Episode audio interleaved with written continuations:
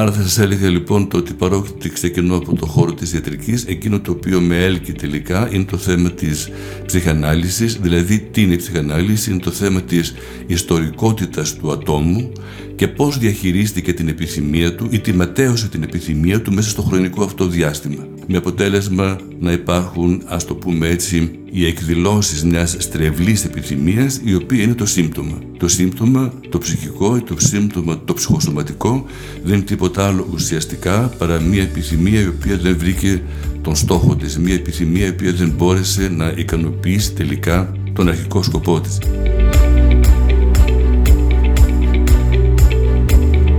Γεια σας! Ακούτε το podcast στην καρδιά του ερευνητή.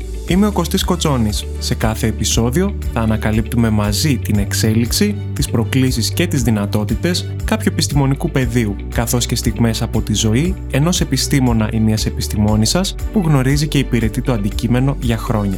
Το podcast υλοποιείται στο πλαίσιο της βραδιάς του ερευνητή, ενός θεσμού που χρηματοδοτείται από την Ευρωπαϊκή Ένωση και φέρνει κάθε χρόνο σε άμεση επαφή τους ανθρώπους της επιστήμης με το ευρύ κοινό, τεχνολογικά επιτεύγματα και φιλοσοφικές ανησυχίες, επιστημονικές απαντήσεις και ανοιχτά ερωτήματα. Όλα αυτά και πολλά άλλα ξεδιπλώνονται μέσα από διαδραστικά πειράματα, συζητήσεις, παρουσιάσεις και εκδηλώσεις πολιτισμού. Περισσότερες πληροφορίες θα ακολουθήσουν στο τέλος του επεισοδίου.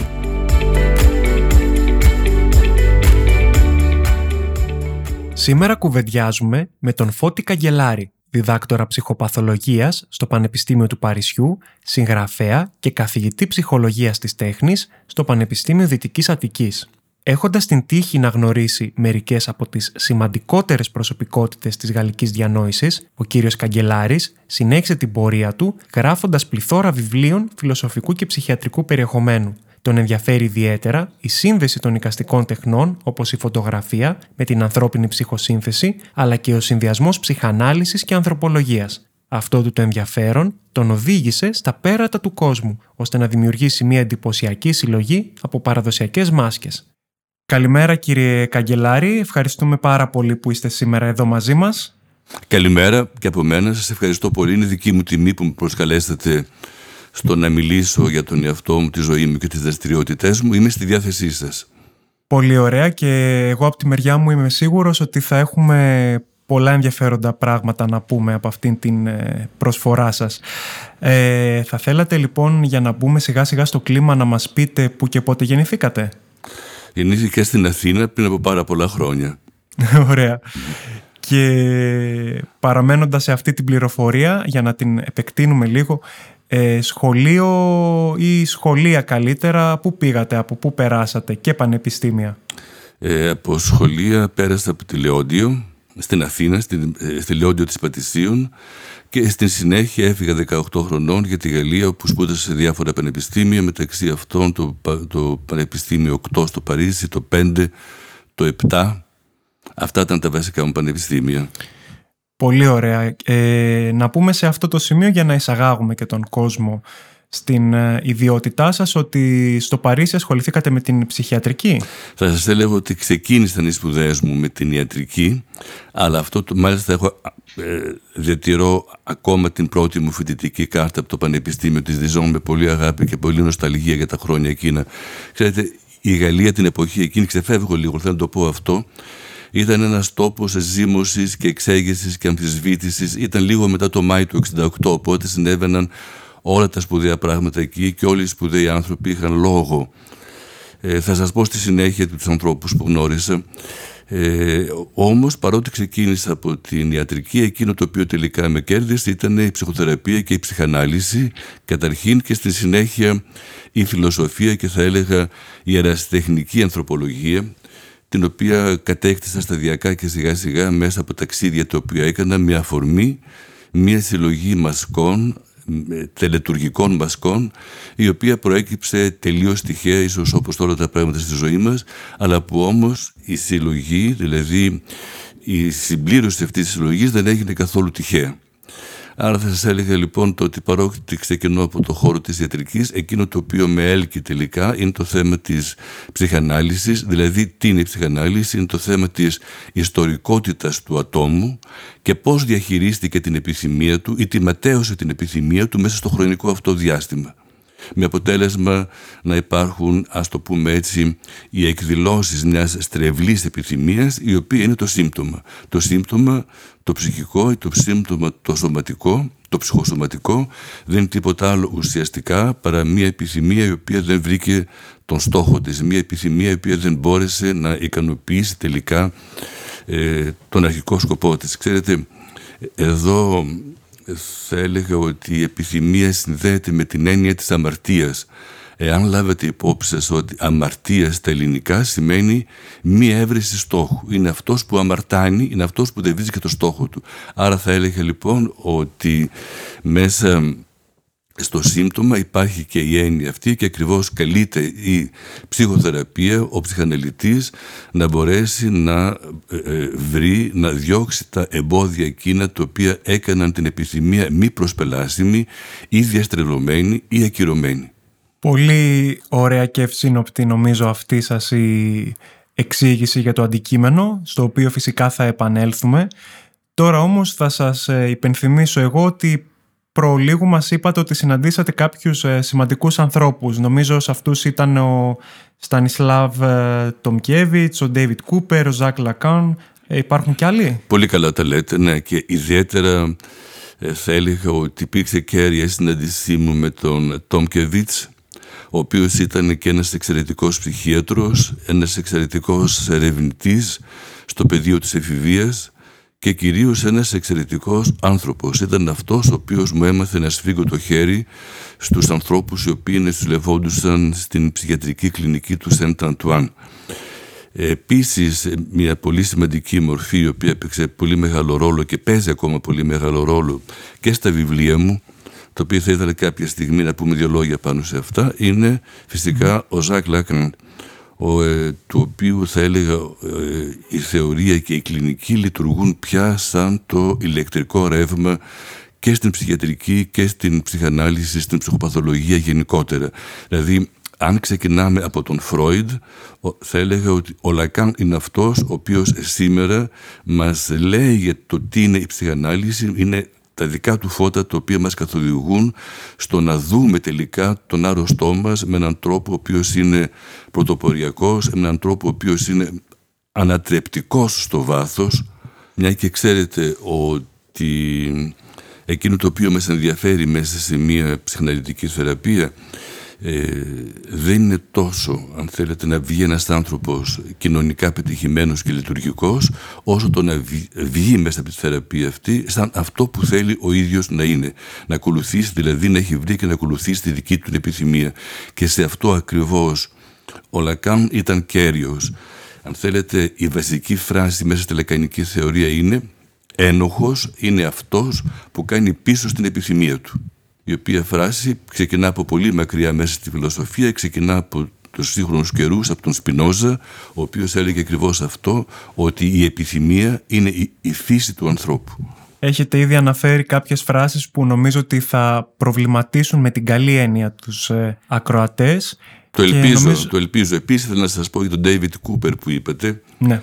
ε, ο οποίος ήταν επίσης ένας εξαιρετικός δάσκαλος, αν και τον είχα γνωρίσει προς το τέλος, να το πω έτσι, της καθηγητικής του σταδιοδρομίας με αρκετά προβλήματα ο ίδιος, υγείας, ωστόσο παρέμενε ο βράχος εκείνος της αντιψυχιατρικής, ο οποίος υποστήριζε, λίγο τραβηγμένο ακούγεται σήμερα που όλα πάνε να πάρουν μία μορφή ίδια, πάνε να, γίνουν, πάνε να πάρουν μία ομοιόμορφη μορφή μέσα στην, ε, στην παγκοσμιοποίηση, ωστόσο ήταν αυτός ο οποίος υποστήριζε ότι δεν είναι ο τρελός που είναι άρρωστος, είναι η κοινωνία που είναι άρρωστη και αρρωσταίνει τα άτομα.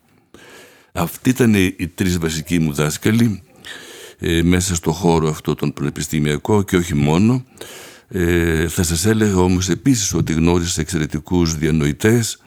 Ξέρετε, ήταν πολύ εύκολο εκείνη την εποχή να γνωρίσει κανείς, σας λέω λίγο μετά την έναρξη της δεκαετίας του 70, να γνωρίσει κανείς από κοντά και τον μελλοντικό πρόεδρο της Γαλλίας, τον Μιτεράν, ο οποίος συνέτρωγε σε ένα εστιατόριο που συνέτρωγα και εγώ με τον Ρόλαν Μπάρτ, έναν εξαιρετικό σημειολόγο και φιλόσοφο. Ήταν εύκολο να γνωρίσει κανείς τον Μισελ Φουκό, ε, ήταν εύκολο να γνωρίζει όλα εκείνα τα μεγάλα πνεύματα της γαλλικής διανόησης, τα οποία σημάδεψαν τον αιώνα και θα έλεγα την σκέψη όχι μόνο στην Ευρώπη αλλά γενικότερα στον κόσμο. Ξέρετε ότι σήμερα ένα πανεπιστήμιο στην Αμερική το οποίο σέβεται τον εαυτό του αποκλείεται να αγνοεί το Λακάν ή να αγνοεί το Φουκώ ή το Ζακ Ντερίντα. Πολύ σωστά και έχοντας ήδη λοιπόν ε, όπως προείπα θέσει κάποιους ενδιαφέροντες προβληματισμούς νομίζω ότι ήρθε η ώρα να τους επαυξήσουμε και να μπούμε λίγο στην ουσία των πραγμάτων με τα οποία εσείς έχετε ασχοληθεί τα επόμενα χρόνια να πούμε καταρχήν και τις, ε,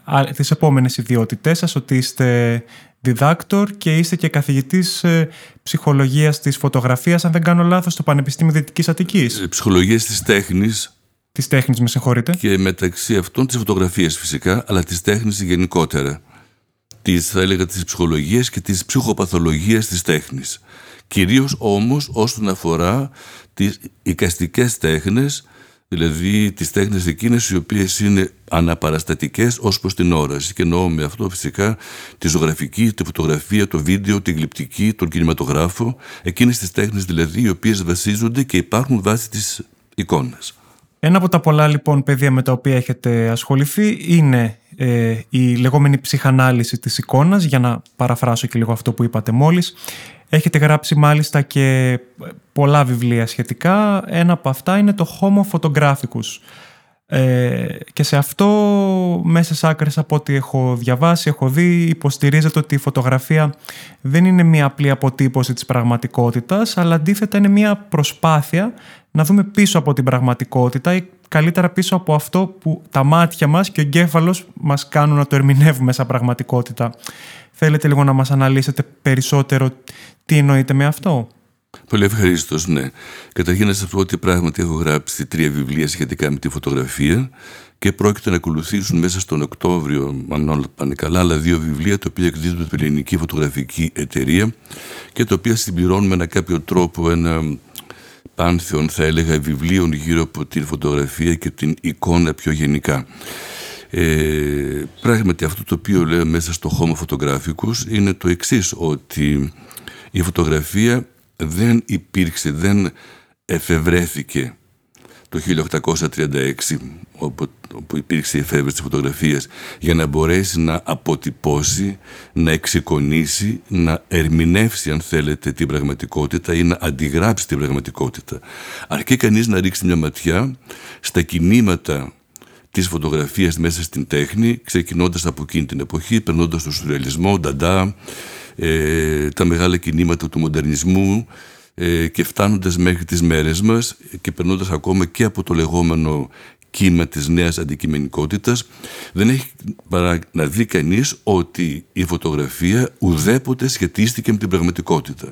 Ουδέποτε σκοπός και μέλημά της ήταν να εξοικονίσει την πραγματικότητα. Ήταν με αφορμή την πραγματικότητα να παρουσιάσει μια εικόνα προβληματισμού πέραν της κοινής πραγματικότητας. Δηλαδή να μας εισάγει σε έναν κόσμο ο οποίος θεωρητικά δια της κοινής όρασης είναι αόρατος, αλλά που όμως υπαγορεύει στο ορατό να υπάρχει. Θα έλεγα λοιπόν ότι η φωτογραφία και η εικόνα γενικότερα, προσέξτε το αυτό, είναι ένας να δούμε πέραν της εικόνας, πέραν δηλαδή σαν η εικόνα να γίνεται η είσοδος προς το αλλού, προς το επέκεινα, αλλά ταυτόχρονα είναι ένας τρόπος για να μην δούμε αυτό το επέκεινα, μια και σταματάει το βλέμμα μας στην ίδια την εικόνα. Η φωτογραφία και η εικόνα και η τέχνη αν θέλετε γενικότερα μας λέει αν θέλεις να δεις κάτι δες αυτό, όχι πέραν αυτού.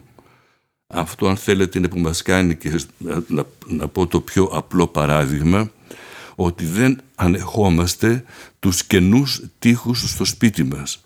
Θέλουμε να βάλουμε κάτι, θέλουμε να βάλουμε μια κορνίζα, θέλουμε να βάλουμε ένα σημείωμα της αγαπημένης μας, θέλουμε να κρεμάσουμε κάτι κτλ. κτλ.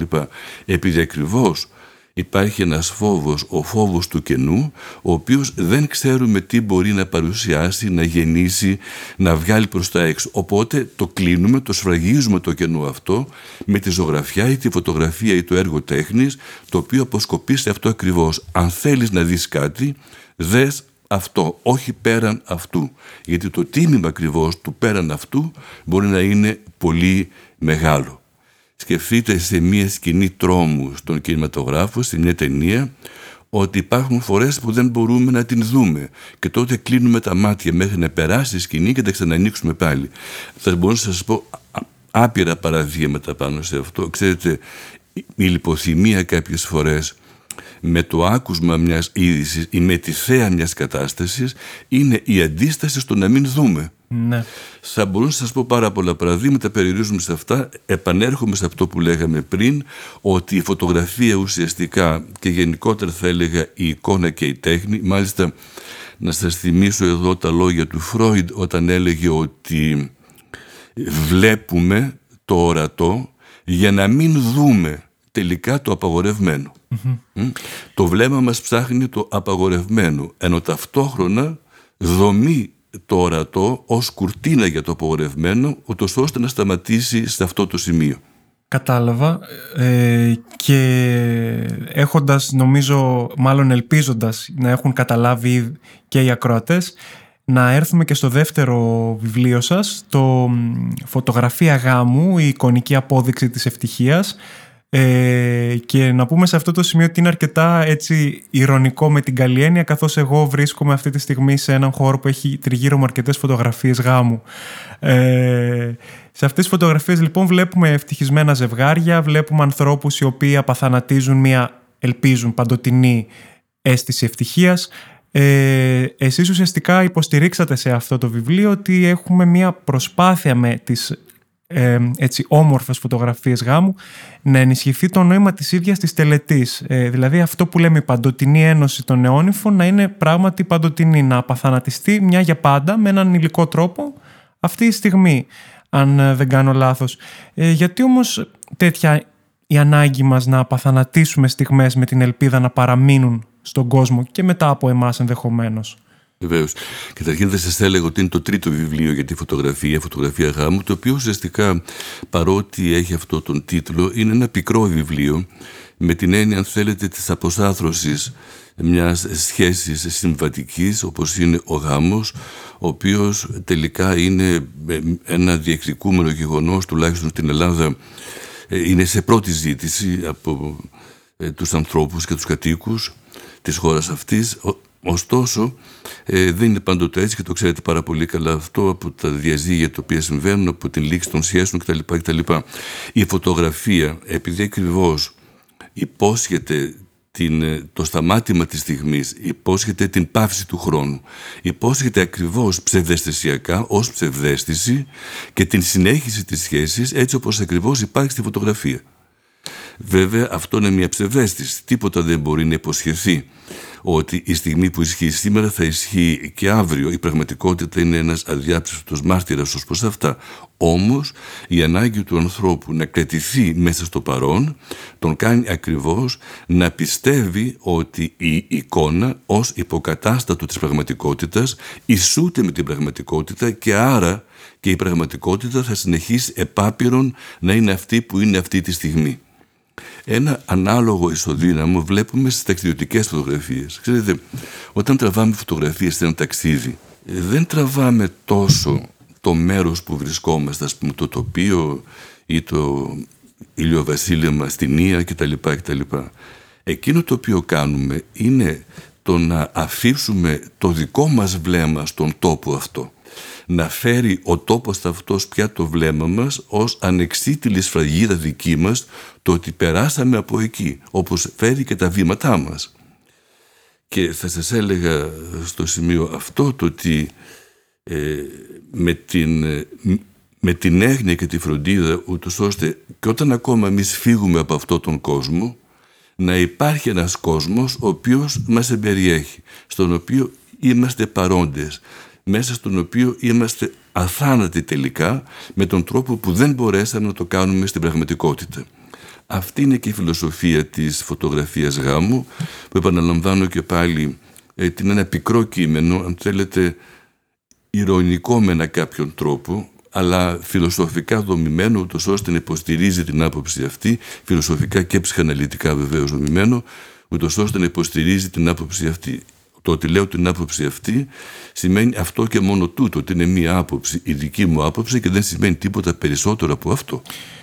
Ωραία και νομίζω ότι στην εποχή που ζούμε δεν θα μπορούσα να μην σας ρωτήσω και για όλη αυτή την υπερπροσπάθεια που κάνουμε, αυτή την ε, απαθανάτηση των στιγμών, να την εντάξουμε σε κάθε τι που κάνουμε. Ε, αναφέρομαι φυσικά στα smartphones, αναφέρομαι στα μέσα κοινωνικής δικτύωσης, όπου εκεί βλέπουμε πραγματικά μια προσπάθεια και να αφήσουμε το στίγμα μας, όπως με την ταξιδιωτική φωτογραφία, αλλά ακόμα περισσότερο και να ωρεοποιήσουμε το στίγμα μας.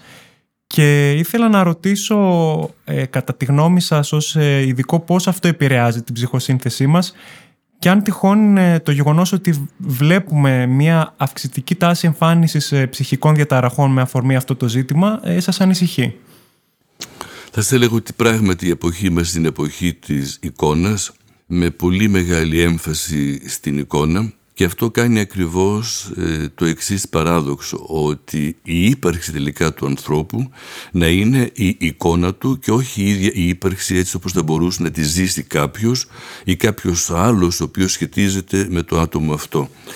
Ζούμε σε μια εποχή ψευδέστησης όπου η εικόνα ως ισοδύναμο της πραγματικότητας παίζει το ρόλο της πραγματικότητας. Μας αρκεί να υπάρχουμε στα social media, μας αρκεί να υπάρχει η selfie μας για να θεωρούμε κι εμείς ότι έχουμε υπάρξει. Αλλά ταυτόχρονα για να υπάρχει αυτή η ένδοση σε αυτή τη δραστηριότητα, για να υπάρχει αυτή, αν θέλετε, η μανία να το πω προς τη selfie και τα λοιπά, δηλώνει ακριβώς ότι ο άνθρωπος δεν είναι πεισμένος ότι υπάρχει με τον τρόπο που θα ήθελε. Η self του προσφέρει τη δυνατότητα μιας ψευδέστησης να παρουσιάσει την εικόνα του ως αυτός ο ίδιος, ως αυτός που θα ήθελε να είναι. Κατά συνέπεια υπάρχει ένας διχασμός θα έλεγα μεταξύ αυτού που ζει ο άνθρωπος ως προς τον εαυτό του, τι ζει καταρχήν. Ξέρετε είναι μια κοινωνία η οποία είναι καταχρεωμένη στο θάνατο η οποία δεν δέχεται το θάνατο σαν συστατικό της ζωής της. Όλοι οι άνθρωποι σήμερα προσπαθούν να μην μιλούν γι' αυτό. Προσπαθούν να μην έχει υπάρξει ο θάνατος στη ζωή τους σαν κάτι το οποίο δεν είναι μέρος της ζωής. Σκεφτείτε ότι οι άνθρωποι πάνε σήμερα στα νεκροταφεία με λεξοτανίλ στην τσέπη για να μην κλάψουν, διότι ακριβώς δεν είναι πρέπον το να κλάψουν. Ναι. Δεν είναι πρέπον διότι ο θάνατος δεν έχει θέση μέσα στη ζωή. Θα σας έλεγα ότι σήμερα εκείνο το οποίο είναι το επιδιωκόμενο από την κοινωνία και τα άτομα τα οποία τη συγκροτούν είναι το να είναι κάποιος υγιής, νέος και πετυχημένος. Αυτόν το τρίπτυχο. Μέσα στα οποία αγνοούνται φυσικά αυτό που θέλει το ίδιο το άτομο και αγνοείται φυσικά και ο, ο θάνατος ως κάτι το οποίο δεν έχει νόημα σε αυτό το τρίπτυχο που είπα πριν. Με λίγα λόγια αυτό το οποίο επιζητάει η κοινωνία σήμερα είναι καλύτερα πετυχημένος παρά ερωτευμένος. Και κατά συνέπεια θα σας έλεγα ότι η selfie παίζει ακριβώς αυτό τον ρόλο, δηλαδή το ρόλο του υποκατάστατου της πραγματικότητας, παίζει τον ρόλο του να μου δείξει, το να δείξει στους άλλους αυτό που δεν είμαι, όχι αυτό που είμαι. Και φυσικά, λόγω της σύγχυσης που υπάρχει στον εγκέφαλο μεταξύ εικόνας και πραγματικότητας, θυμηθείτε παραδείγματος χάρη ότι όταν βλέπουμε μια φωτογραφία μέσα στην οποία υπάρχουμε και εμείς, λέμε «να με». Ενώ δεν είμαστε μέσα στη φωτογραφίας, είμαστε εκτός της φωτογραφίας και λέμε να είμαι. Όμως, στη βάση αυτής της σύγχυσης είναι που εκλαμβάνουμε την εικόνα ως ισοδύναμο και υποκατάστατο της πραγματικότητας. Με αυτόν τον τρόπο. Εξάλλου, ξέρετε ότι λειτουργεί ο κινηματογράφος, λειτουργεί η τηλεόραση, λειτουργεί το πορνό, λειτουργούν όλα αυτά τα πράγματα κτλ. Τα οποία ε, είναι ακριβώς ισοδύναμα μιας πραγματικότητας η οποία λείπει. Παρεπιπτόντως, να σας έλεγα ότι η εικόνα είναι πάντοτε αυτό που λείπει. Είναι πάντοτε ένα υποκατάστατο της πραγματικότητας. Είναι πάντοτε ένα ισοδύναμο της πραγματικότητας, αλλά όχι πραγματικότητα. Η εικόνα θα αναπληρώσει. Θα αναπληρώσει αυτό το οποίο λείπει. Άρα στη selfie εκείνο το οποίο λείπει είναι αυτό που θέλουμε να είμαστε και να μας βλέπει ο άλλος κατά τον ίδιο τρόπο. Στα νεκροταφεία η φωτογραφία θα αναπληρώσει το άτομο το οποίο λείπει. Στα όνειρά μας θα αναπληρώσει τις επιθυμίες μας κάνοντάς τις ένα σενάριο κάποιες φορές παράλογο για να μην καταλάβουμε περί τίνος πρόκειται. Στην επιθυμία μας, στους φόβους μας, αν θέλετε στο ίδιο το γεγονός της τρέλας, το οποίο συγκροτείται ακριβώς από ένα σενάριο, από εικόνες εντός τις οποίες βρίσκεται το άτομο το οποίο έχει επινοήσει το παραλήρημά του και την τρέλα του. Και αφήνοντας πίσω μας αυτή την ε, πολύ σημαντική ενότητα περί εικόνας λοιπόν, να έρθουμε και στο δεύτερο θέμα που ήδη από την αρχή έχετε θίξει, το οποίο είναι η συλλογή από μάσκες. Ε, να πούμε ότι είναι μία από τις ε, σημαντικότερες και πολυπληθέστερες παγκοσμίως και είναι και από όλο τον κόσμο. Ε, θέλετε να μας πείτε από πού προέρχονται κατά κύριο λόγο αυτές ή μάλλον από πού δεν προέρχονται γιατί από σχεδόν παντού έχετε νομίζω και τι αφορούν επίσης.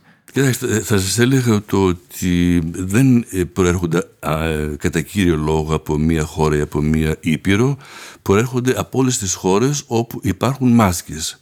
Δεν υπάρχει δηλαδή μία χώρα που να διαθέτει εκτός μία χώρα στον ειρηνικό ωκεανό το Παλάου, το οποίο διαθέτει μάσκες και τον οποίο δεν έχω ακόμα στη συλλογή. Κατά τα άλλα, έχω μάσκες από όλες τις χώρες της Αφρικής, όπου φτιάχνουν μάσκες, γιατί ξέρετε η Αφρική δεν φτιάχνει όλη, όλη η Αφρική μάσκες. Κυρίως η μάσκα είναι δυνατότητα της Δυτικής Αφρικής περισσότερο παρά της Ανατολικής, ε, από τη Λατινική Αμερική και την Κεντρική Αμερική, από την Οκεανία ε, και φυσικά από την Ασία, από τις χώρες εκείνες οι οποίες είναι μη μουσουλμανικές και οι οποίες φτιάχνουν μάτια γιατί ξέρετε ότι στις μουσουλμανικές χώρες απαγορεύεται η αναπαράσταση και η αναπαραγωγή του προσώπου.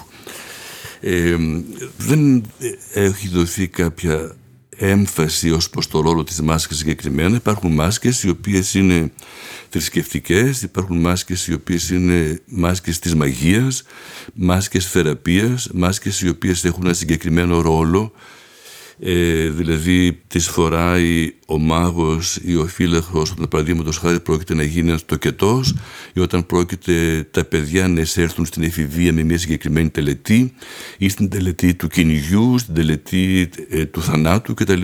Δηλαδή στις πολύ σημαντικές στιγμές της ε, ζωής, της εθνότητας, της κοινότητας αυτής μέσα στον οποίο ε, συμβαίνει η διαδικασία και η τελετουργία της μάσκας. Θα σας έλεγα χοντρικά το ότι η μάσκα έχει έναν κύριο ρόλο.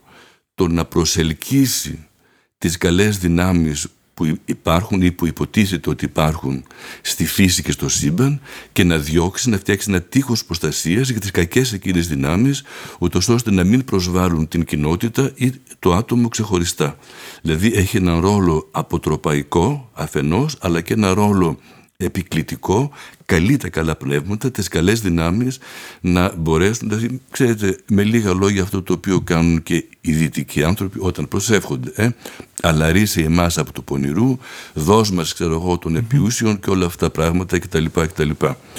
Αυτός θα σα έλεγα ότι είναι ο κύριος ρόλος της μάσκας. Βέβαια, θα μας έπαιρνε πάρα πολύ χρόνο τον αναλύαμε ψυχαναλυτικά το τι σημαίνει τελικά μια μάσκα και τις περιόδους, τις στιγμές που τις φοράει ένας για να κάνει την τελετή αυτή.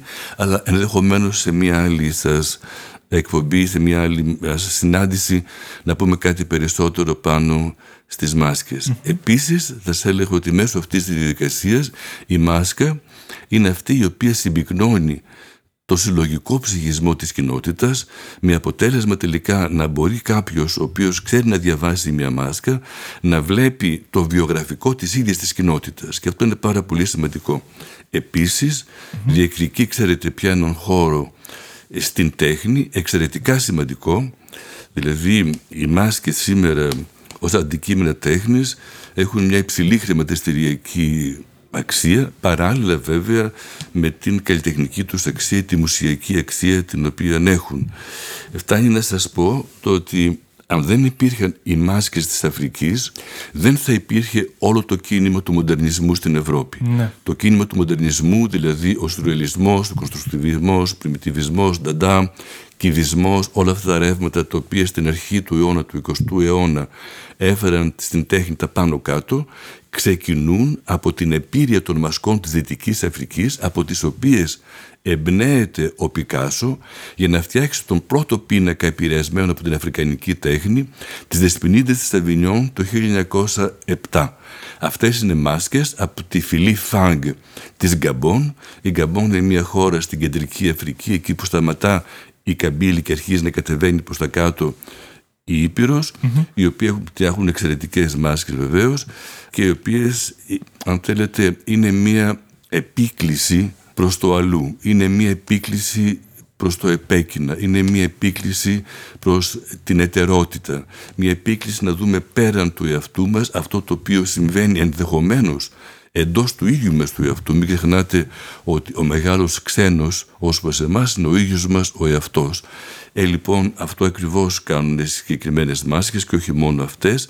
Εισάγουν το στοιχείο της ετερότητας μέσα στην τέχνη να σας πω επίσης ως προς αυτό το ότι η συλλογή που έχω ίσως είναι πράγματι καλά το είπατε μεγαλύτερη στον κόσμο σίγουρα είναι μεγαλύτερη στην Ελλάδα έτσι κι αλλιώς δεν υπάρχουν συλλογές μασκών, τελετουργικών μασκών στην Ελλάδα η οποία απαριθμεί πάνω από χίλιες μάσκες οι οποίες συνοδεύονται πίσω από μια συλλογή από μαριονέτες οι οποίες έχουν εξίσου ένα τελετουργικό χαρακτήρα, θρησκευτικό, μαγικό, κοινωνικό κτλ περίπου 300 στον αριθμό και φυσικά τα αντικείμενα τα οποία τη συνοδεύουν, τα οποία είναι μουσικά όργανα, κοσμήματα, υφάσματα, όλα αυτά τα πράγματα τα οποία συγκροτούν τελικά αυτόν τον κόσμο της ετερότητας, τον κόσμο του αλλού, τον κόσμο της διαφορετικότητας, αλλά που τελικά είναι τόσο κοντά μας. Ωραία. Ε, ετοιμαζόμουν να ξαναθυμηθούμε αυτό που είπατε στην αρχή της ε, κουβέντας μας, ότι μέσα από μια τυχεότητα όπως όλα σε αυτή τη ζωή μάλλον είχατε βρει την πρώτη σας μάσκα. Θέλετε λοιπόν να μας πείτε και αυτή την ιστορία πριν κλείσουμε με τις μάσκες; Ευχαρίστω. Πράγματι ήταν μια τυχαία στιγμή. Ήμουν φοιτητής στο Παρίσι. Το Παρίσι, ξέρετε, είναι ένας τόπος όπου λόγω των πρώην απικιών που είχε η Γαλλία στην Αφρική, έρχονται πάρα πολλά παιδιά να σπουδάσουν στη Γαλλία γενικότερα ως υπότροφοι της γαλλικής κυβέρνησης με έναν τρόπο, το πούμε έτσι, αποζημίωσης, ε, το ότι ε, της εκμετάλλευσης της Γαλλίας στις χώρες αυτές. Μεταξύ λοιπόν αυτών των παιδιών τότε, ήμουν στην ιατρική ακόμα, ε, υπήρχε ένας φοιτητής από την Μπουρκίνα Φάσο. Η Μπουρκίνα Φάσο είναι μια χώρα στην Αφρική, στο κέντρο της Δυτικής Αφρικής, δεν βρέχεται καθόλου από θάλασσα, ο οποίος είχε ξεμείνει από χρήματα και ήθελε να μου πουλήσει μία μάσκα που είχε φέρει από την Πουρκίνα Φάσο, ήταν μία μάσκα προστασίας για να μπορέσει να περάσει το μήνα. Φυσικά δεν την αγόρασα τη μάσκα, το έδωσα τα χρήματα τα οποία χρειαζόταν, αλλά αυτός το καλοκαίρι πήγε διακοπές στη χώρα του, θεώρησε καλό να μου φέρει μια μάσκα προστασίας ανάλογη με τη δική του και αυτή ακριβώς ήταν η πρώτη μάσκα της συλλογη Ε, έτσι ξεκινά αυτή η συλλογή. Βέβαια, ξέρετε, καταρχήν ε, δεν ξεκίνησε σαν συλλογή μασκών. Αν μπορούσα να πω, αν μιλήσω για συλλογή, θα λέγω ότι ήταν μια συλλογή ταξιδιών. Το να μπορέσω να ταξιδέψω σε όσες περισσότερες χώρες μπορούσε. Εκείνη την εποχή ως φοιτητής, συχνά με δύσκολες συνθήκες και οικονομικά δύσκολες συνθήκες και, και ε, μη αντιλαμβανόμενος κάποιες φορές τον κίνδυνο που θα μπορούσα να διατρέχω σε χώρες οι οποίες ήταν ακόμα μέσα στον εμφύλιο, ήταν χώρες οι οποίες ήταν πολύ επικίνδυνες από άποψη εγκληματικότητας κλπ. Ωστόσο, γίνανε αυτά τα ταξίδια. Η αφορμή λοιπόν ήταν τα ταξίδια ουσιαστικά, τα οποία φέραν τις μάσκες. Από ένα σημείο και μετά όμως, το ταξίδι δεν αφορούσε το ταξίδι, αλλά αφορούσε τη μάσκα. Mm-hmm. Όπως ήταν παραδείγματος χάρη το φετινό ταξίδι φέτος στην εκτή Ελεφαντοστούν, όπου είχε την πληροφορία για μία μάσκα που την ψάχνουν 30 χρόνια, ότι θα μπορούσα να τη βρω φέτος την τάδε ημερομηνία μετά μια συγκεκριμένη τελετή, όπου και πράγματι την βρήκα. Oh. Είναι μία μάσκα, λέγεται μάσκα αράχνη, είναι μία μάσκα προστασίας, είναι στο νότο τη εκτή Λεβαντοστούν στα σύνορα με τη Λιβερία και το θέμα είναι ότι πρέπει να είναι κανείς εκεί όταν τελειώνει η τελετή γιατί επειδή η μάσκα έχει απορροφήσει όλη την κακή ενέργεια θα πρέπει να θαυτεί. Άρα δεν υπάρχουν μάσκες. Ναι. Και θα πρέπει να είναι κανείς εκεί να προλάβει τον ενταφιασμό, να την πάρει τη μάσκα από το χωριό, να ησυχάσουν αυτοί το ότι η μάσκα δεν είναι πια στο χωριό, άρα μπορεί να είναι οπουδήποτε εκτός του χωριού και έτσι με αυτόν τον τρόπο ακριβώς μπόρεσα να την βρω στο φετινό ταξίδι. Τώρα αν και σιγά σιγά θα ολοκληρώσουμε δεν μπορώ να μην ρωτήσω πώς ήταν η, ή γενικότερα και πώς είναι η επαφή σας με τους ντόπιους και η προσπάθειά σας να αποσπάσετε ε, αυτές τις μάσκες από εκείνους. Κύριε Κοτσόνη θα σας έλεγα ότι μετά από τόσα ταξίδια αισθάνομαι σαν στο σπίτι μου. Τέλεια. Δηλαδή δεν μου κάνει κάποια εντύπωση το ότι βρίσκομαι στην Αφρική. Φυσικά την απολαμβάνω πάντοτε ή απολαμβάνω πάντοτε ε, το στυλ των ανθρώπων στη Λατινική Αμερική αλλά μου είναι τόσο οικία πια ε, είναι σαν να βρίσκομαι θα έλεγα στο άλλο δωμάτιο του σπιτιού μου. Σκεφτείτε πάρα πολλά ταξίδια, σκεφτείτε ότι είναι καλυμμένη όλη η Αμερική από τον Καναδά μέχρι τη γη του Πυρός, σκεφτείτε όλη την Αφρική, σκεφτείτε όλες τις χώρες της Ασίας από την Ινδία μέχρι τη Σιβηρία. Σκεφτείτε επίσης τις χώρες του ειρηνικού για να καταλάβετε το ότι ένα μεγάλο μέρος της ζωής μου ήταν στο ταξίδι ως μετακίνηση ε, για λόγους φυσικά όχι μόνο της μάσης και προσωπικούς δικούς μου θα έλεγα ψαξίματος ε, του εαυτού μου, συμπληρώματος αν θέλετε των διαβασμάτων μου, συμπληρώματος των σπουδών μου, συμπληρώματος ε, των ανθρώπων, των πολύ σημαντικών ανθρώπων που έχουν ορίσει τη ζωή μου. Ξέρετε, πάντοτε πηγαίνω στις χώρες αυτές ε, όπως πηγαίνω στη θάλασσα. Δηλαδή με σεβασμο και αγάπη, αλλά και έναν φόβο ταυτόχρονα. Και νομίζω ότι αυτά είναι τα στοιχεία εκείνα τα οποία με κάνουν ακριβώς να μην φοβάμαι τον ίσιο μου περπατώντας στις χώρες αυτές, έστω και σε δύσκολες χώρες από άποψη εγκληματικότητας, αλλά ταυτόχρονα να επιστρέφω πάντοτε σώος ε, στη χώρα που ξεκίνησα, δηλαδή εδώ. Πολύ ωραία και ολοκληρώνοντας λοιπόν όπως σας είπα θα ήθελα αν θέλετε κι εσείς να κάνουμε ένα πολύ γρήγορο πέρασμα από τη λεγόμενη outsider art και συγκεκριμένα την ε, ε, τέχνη του περιθωρίου σε ό,τι αφορά τα μέλη θεραπευτικών κοινοτήτων. Ε, νομίζω ότι είχατε πει σε μια άλλη συνέντευξή σας ότι ε, αυτά τα άτομα συχνά φτιάχνουν πολύ ωραίες μάσκες, καλή ώρα, αυτό που λέγαμε. Ε, και με αφορμή αυτό ήθελα να μιλήσουμε λίγο για την τέχνη που αναπτύσσεται από ανθρώπους με ψυχικές διαταραχές ε, και τι πιστεύετε ότι τους, ότι τους προσφέρει η τέχνη; Λοιπόν, καταρχήν θα σας έλεγα το ότι είναι δύο διαφορετικά πράγματα η outsider art από την τέχνη του ψυχιατρίου, την οποία αποκαλούμε art brut. Δηλαδή ανεπεξέργαστη τέχνη, άγρια τέχνη. Ε; Ωραία. Θα σας έλεγα επίσης ότι δεν φτιάχνουν μόνο μάσκες, φτιάχνουν εξαιρετικά έργα τέχνης, εξαιρετικούς πίνακες ζωγραφικής, εξαιρετικά γλυπτά, εξαιρετικά γκράφιτι. Αν δηλαδή κανείς κάνει μια περιήγηση ε, σε ένα ψυχιατρίο και περάσει μέσα στους θαλάμους. Εάν δεν έχουν βαφτεί πρόσφατα οι θάλαμοι θα διαπιστώσει εξαιρετικά γκράφιτι το οποίο δεν έχουν να ζηλέψουν τίποτα από τους ε, ε, street artists ε, στο δρόμο μιας πόλης. Ε, θα σας έλεγα γενικότερα ότι φτιάχνουν μουσική. ε, και γενικότερα βρίσκονται μέσα στην τέχνη με τον ίδιο τρόπο που βρίσκεται και ένας ακαδημαϊκός καλλιτέχνης, δηλαδή αυτός που έχει σπουδάσει σε μια σχολή. Θα έλεγα ακόμα ότι υπερτερεί έναντι του ακαδημαϊκού καλλιτέχνη, διότι αν, ξέρετε, το έργο τέχνης οφείλει να φέρει στοιχεία από τον ασυνείδητο κόσμο του καλλιτέχνη για να μπορέσει με αυτόν τον τρόπο να εκφράσει αυτό που συμβαίνει μέσα του, Θυμηθείτε παραδείγματος χάρη την αυτόματη γραφή στο σουρεαλισμό. Ε, θυμηθείτε τον Νταντά, θυμηθείτε όλα αυτά τα πράγματα.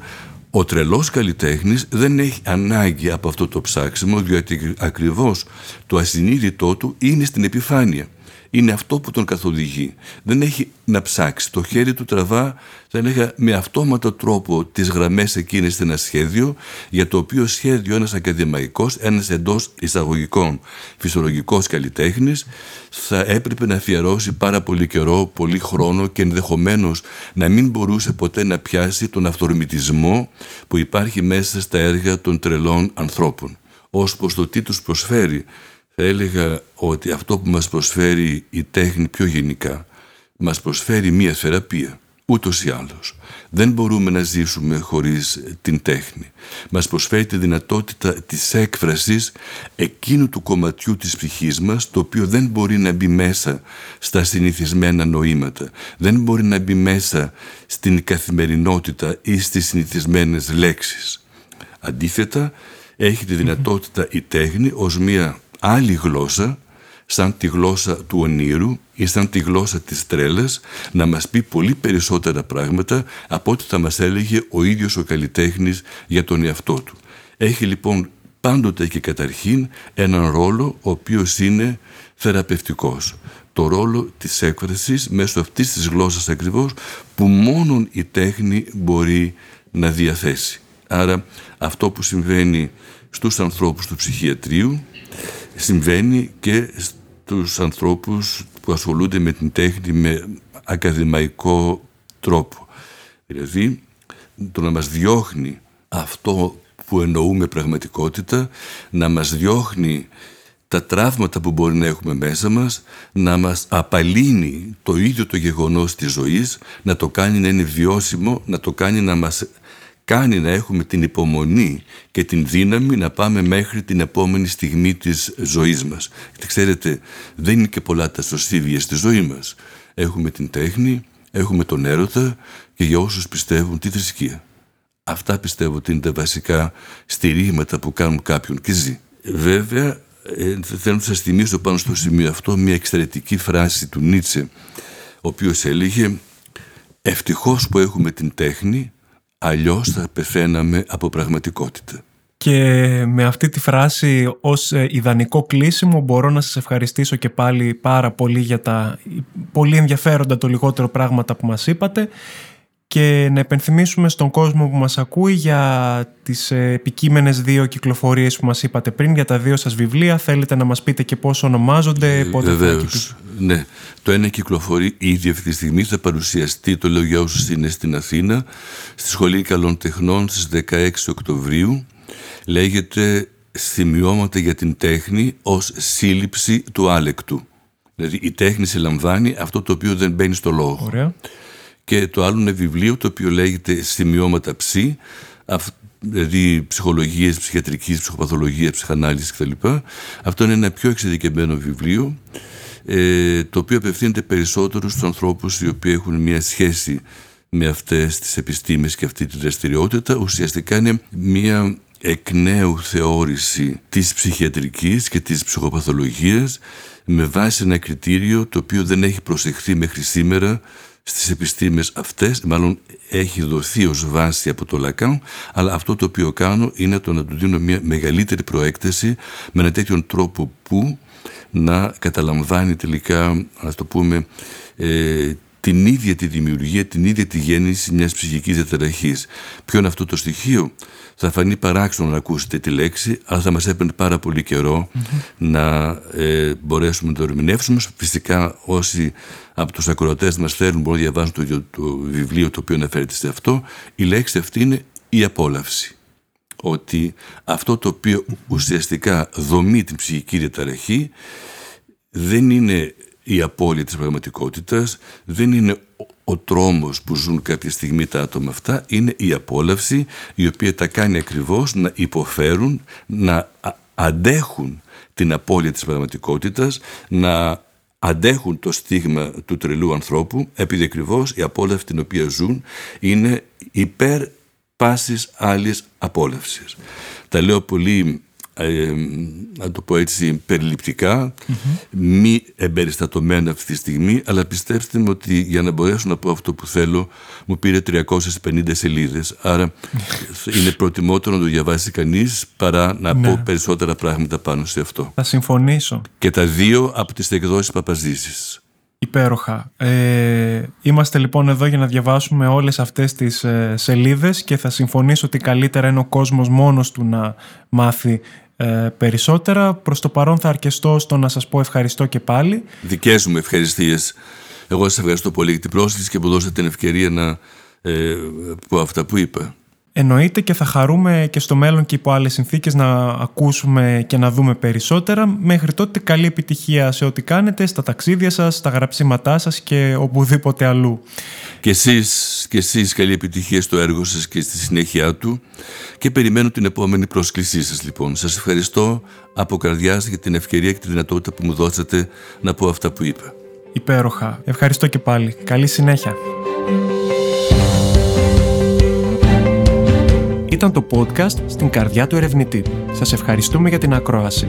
Αν απολαύσατε το επεισόδιο, κάντε subscribe και βρείτε όλα τα επεισόδια στο Spotify, το Apple Podcasts ή το Google Podcasts.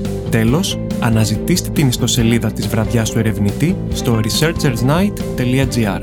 Η βραδιά του ερευνητή βρίσκεται υπό την αιγίδα του Ευρωπαϊκού Προγράμματος Πλαισίου Horizon Europe για την έρευνα και την καινοτομία. Διοργανώνεται κάθε χρόνο από πανεπιστήμια και ερευνητικά κέντρα. Λαμβάνει χώρα την τελευταία Παρασκευή του Σεπτεμβρίου σε διάφορες πόλεις της Ευρώπης και της Ελλάδας. Πάντα ανοιχτή και πάντα δωρεάν προσβάσιμη στο κοινό. Επισκεφτείτε λοιπόν την ιστοσελίδα της βραδιάς, βρείτε την πλησιέστερη χρονικά και γεωγραφικά εκδήλωση, μαζέψτε απορίες ή ενδιαφέροντα και ελάτε όπως είστε. Είστε όλοι καλεσμένοι.